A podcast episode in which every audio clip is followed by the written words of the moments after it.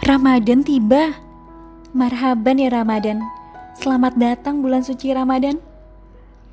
Di tengah pandemi COVID-19 ini, Ramadan bagi kita ibarat sekolah. Sekolah dengan kurikulum yang baru dibandingkan dengan kurikulum sebelumnya. Namun, ini semua adalah kehendak Allah. Orang-orang yang beriman meyakini tentang takdir Allah. Tidak ada yang mustahil bagi Allah jika Allah ingin berkehendak. Ingatkah kisah Nabi Musa dikejar oleh Firaun. Kemudian Nabi Musa melemparkan tongkatnya ke laut. Kun fayakun. Laut tersebut menjadi terbelah. Di situ Firaun hanya tercengang. Itulah kehendak Allah. Sama halnya dengan wabah yang sedang terjadi di negeri kita. Bahkan seluruh dunia. Ini semua terjadi karena kehendak Allah. Tugas kita berikhtiar sebaik mungkin atas peristiwa ini, lalu mengambil pelajaran berharga.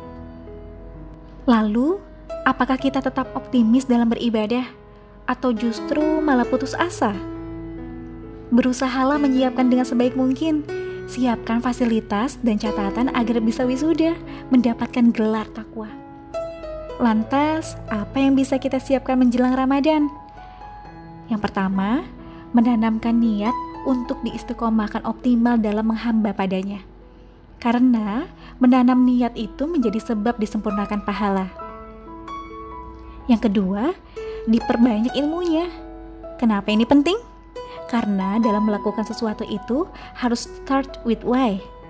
Ketika kita sudah tahu betapa luar biasanya amal ibadah dan pahala yang kita dapatkan setelah menjalankan ibadah tersebut, pasti akan bertambah semangat kita dalam mengerjakannya.